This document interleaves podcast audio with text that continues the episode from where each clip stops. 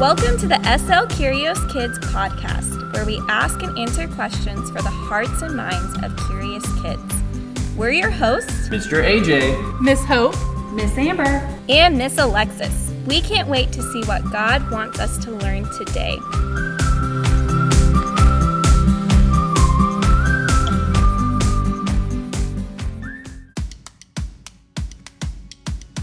The Bible is actually the best selling book in the world. Judas betrayed Jesus for the equivalent of four months' pay today. So, the question we are going to talk about today is Can anyone keep the law of God perfectly? Today we'll learn that since the fall of man, no human has been able to keep the law of God perfectly. Paul tells us that no one is right with God.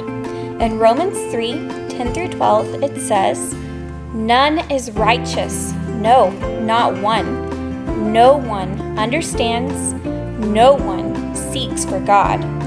All have turned aside, together they have become worthless. No one does good, not even one. In this verse, do you see how all parts of us are affected by sin? Paul was trying to explain to us just how much we need Jesus in every place of our lives.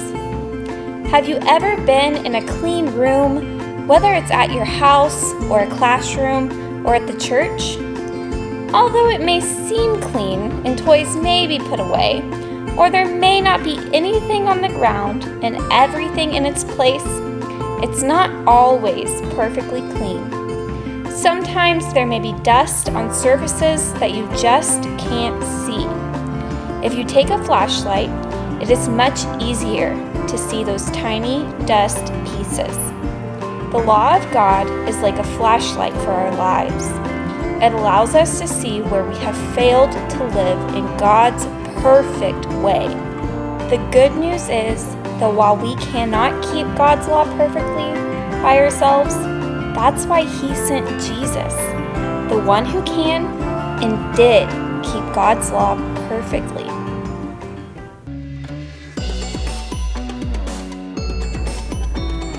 Not no. Who's there? I am. I am who? You mean you don't remember who you are?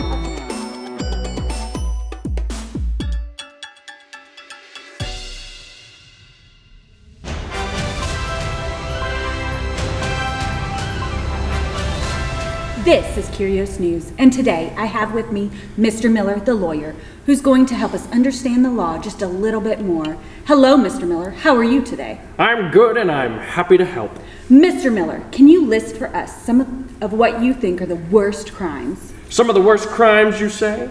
I would say murder, espionage, embezzlement, and fraud. These are some of the things I would consider to be the worst crimes. Now, Mr. Miller, would you say you are a person who has ever committed one of these crimes? Never! No, I have never committed any one of these crimes. Oh, Mr. Miller, I'm so glad to know you've not committed one of these terrible crimes or broken any laws in the eyes of the state. But are you completely innocent? Completely innocent? No, I'm not completely innocent. I am guilty of breaking God's law because it's simply impossible for me or any human to keep God's law perfectly. And I'm so grateful that God sent Jesus to be the bridge between me and God so that I can have a relationship with Him. Thank you, Mr. Miller, for helping us to understand the law just a little bit better. This is Curious News. Until next time.